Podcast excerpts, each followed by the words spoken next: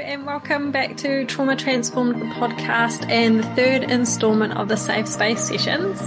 I have recently been learning a lot about myself in lots of different ways, and I just want to acknowledge the consistently inconsistent nature of the Safe Space Sessions. I have been learning over the last couple of weeks how to create my own safe space. And for me, the process in which I do things has always been a continuous cycle of learning and then sharing and learning and then sharing. And so hence a bit of a delay in the podcast coming to you. But honestly, I'm in a time of my life at the moment where there's just so many shifts and changes are happening, and so much evolving for me is happening at the moment. I recently started seeing somebody, and if you have listened to my first episode of this podcast, you will have heard my story, and you would have heard that I have before this been in a string of really unhealthy relationships, and that was a continuous cycle for me. And I've been working really hard to break that cycle. And so recently I've started seeing somebody, and that spring been bringing a lot of stuff to the surface for me, and I have been doing a lot of processing and a lot of creating safe spaces within myself, learning how to trust myself, trust my voice, trust that I can keep myself safe, and trusting that it's safe for me to move forward. And so today I want to talk about the process of self-knowledge, because if knowledge is power, then self-knowledge must be self-power. And so if you can learn how to do this, then you can learn how to create a life that feels much more in alignment with who you are and your needs and your processes as a human being. So if you're keen to learn all about how you can tap into more of your own inner healing powers, then stick around right till the end, because I'm going to share with you the very methods and approaches that I use to help me keep moving the needle forward in my life, even when I'm working through old trauma as I am at the moment. So yeah, I am an onion, a layered human with lots of layers, and I'm not special there. We all have never-ending layers, and we're all never-ending onions. And I think the sooner that we can accept that healing is a process, it's called healing, it's not called healed, right? We are constantly processing things, constantly doing work. As human beings, we're designed to evolve and change.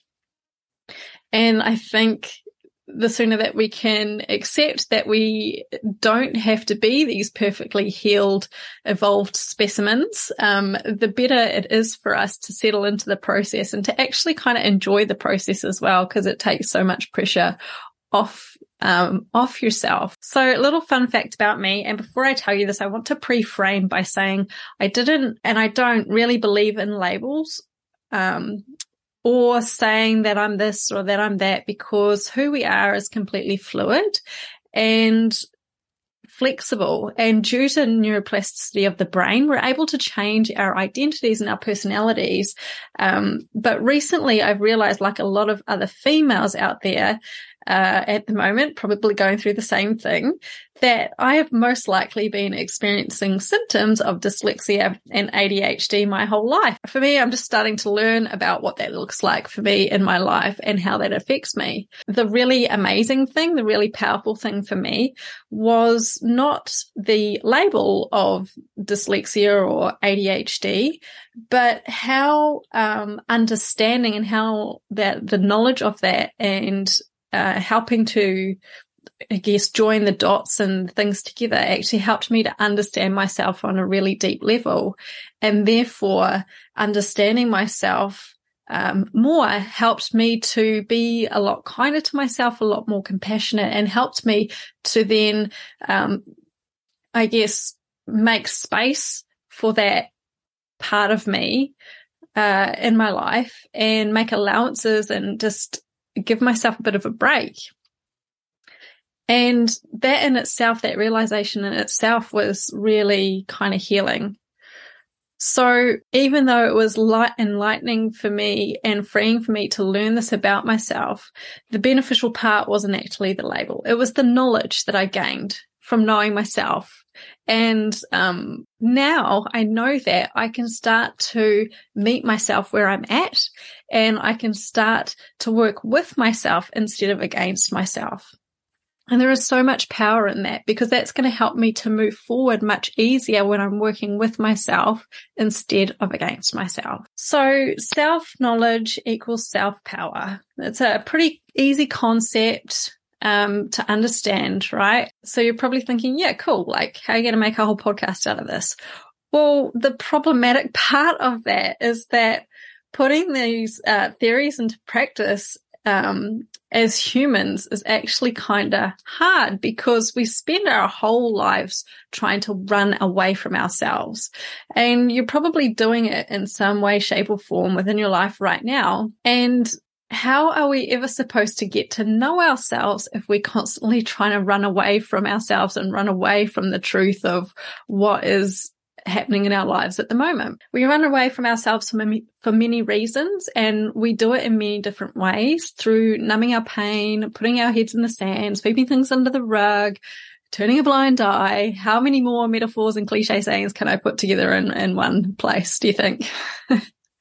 Look, I understand why we do it and why we run away from ourselves and the need to do it, because we want to avoid the pain, and more accurately, we want to avoid the perceived pain of dealing with the truth of who we believe we are.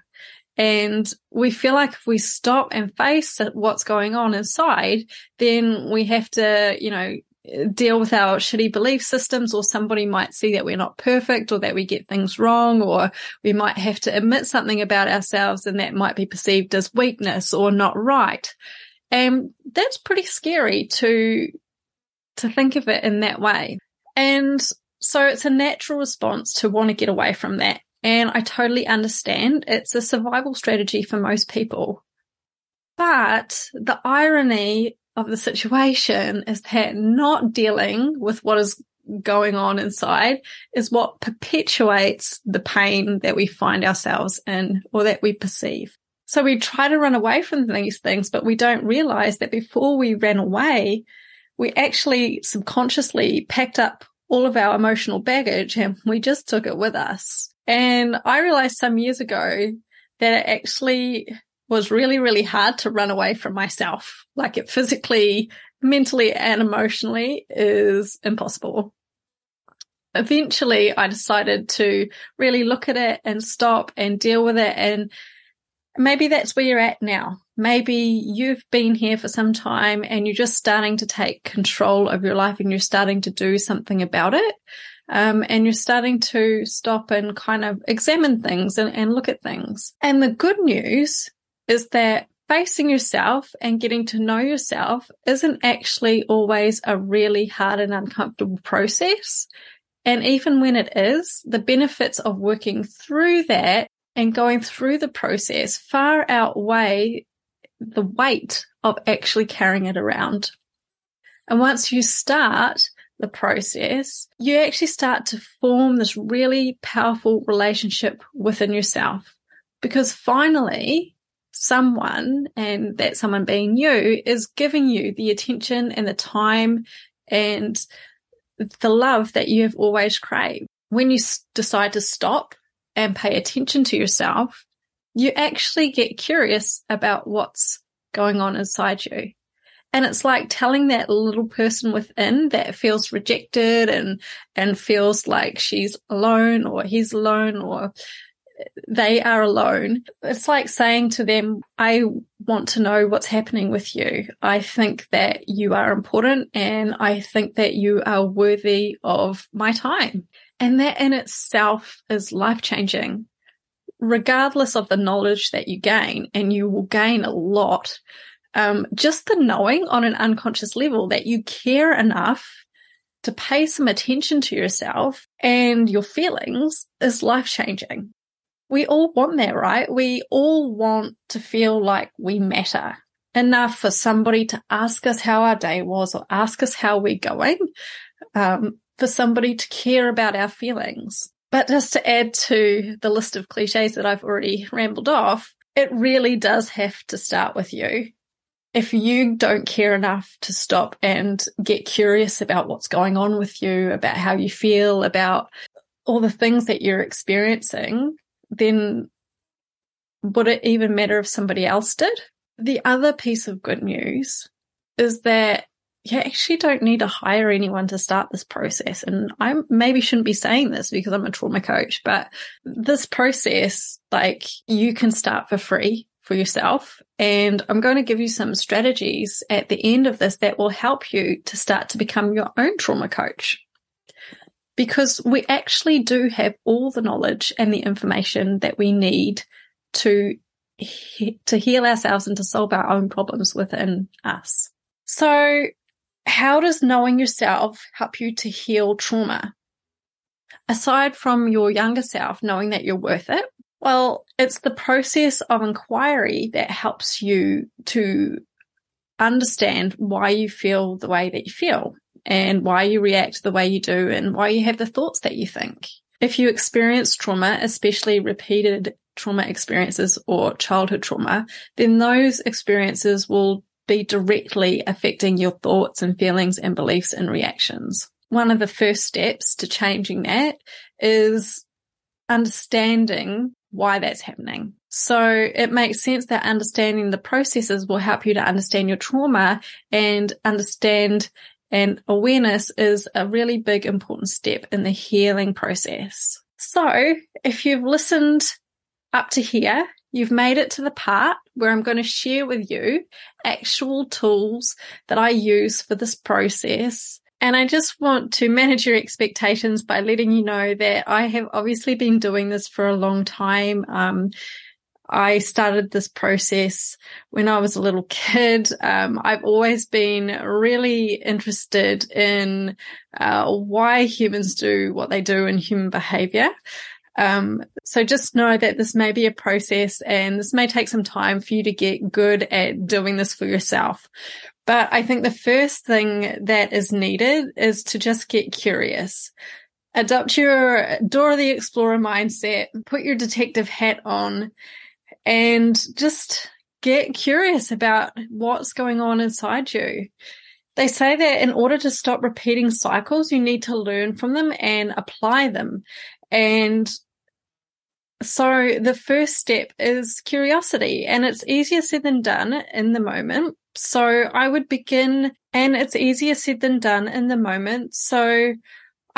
suggest trying to do it when you're in the middle of an emotional event, but after the fact. So try revisiting it in your mind with the intention of trying to understand yourself better.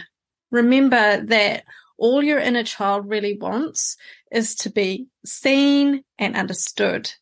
So this attitude in itself of wanting to know what's going on for you can really help. The next thing that I do is I ask myself questions, like every good detective. You start with the process of inquiry. Depending on the situation, the questions might be different, but asking yourself things like, why did that upset me so much? How did that situation make me feel? What was the story I was telling myself there, and what did I make that situation mean to me? Asking yourself how that situation made you feel is really powerful, because quite often we cut ourselves off from our actual emotions. And so allowing yourself to see that in the moment will help you to know for next time how to be aware of where your emotions are taking you. These questions will start to give you a picture of your inner thoughts and your inner processes. So make sure you do write this stuff down. And when you have more information, obviously then you know that for next time you can do things maybe a bit differently. Maybe you needed more boundaries, or maybe you need to avoid certain situations until you've had a chance to work on it or to heal. Or maybe it was just a case of you taking something the wrong way and misunderstanding someone's intentions. But when you have this information, regardless of whether anything changes, you know that you have the power to change things. And the final step is getting the lessons and finding a way to apply them. To do this, it goes back to asking yourself really powerful questions, questions that help you to tap into the unconscious. And it's definitely a skill, and it's a skill that I paid a lot of money to learn, and I'm extremely good at it now. But for those of you just learning this skill, maybe write these questions down so you can use them later and then elaborate on them and change them to suit you and the situation that you're in. A super simple question to ask yourself to extract the lessons is, what did I learn from this situation that can help me moving forward? And when you actually allow yourself to sit with that question and just let the answers come to you and keep asking yourself that question until it's sort of you actually get some useful information. Another good one is, what do I know now that I didn't know before that can benefit me? And lastly, what do I need in order to move past this and feel better about this? And again, sitting with yourself, give yourself time to answer that. Allow the questions to sit there for a little while, maybe ask them a couple of times and just see what comes up. Be curious about what comes up. When you're curious, you're not judging. You just simply want to know. And I think that's a really important thing to understand, is that you don't need to judge yourself in this situation, because you're just simply trying to find answers and information. When you take away the judgment, you take away the pressure and you take away the fear around what you might find. So learning how to create a judgment-free safe zone for yourself is really important as well. So I know this might sound like a lot of questions and maybe a lot to do, and maybe it might be hard for you to do that right now and to answer them at first. And if that's the case, that's perfectly normal and it's perfectly okay. And like I said, this is a process, but all you do then in those moments is just stay curious. Keep your Dora the Explorer hat on, and I promise soon that you'll start to understand yourself on a whole new level, and who you are and why you do the things you do will start to make a lot more sense. And that is an important step to change. If you like the sound of becoming your own detective of your own life and you're curious on how you can develop this skill and how you can implement it more in your life, then I actually have created a free giveaway, which is my Emotional Trigger Response Kit.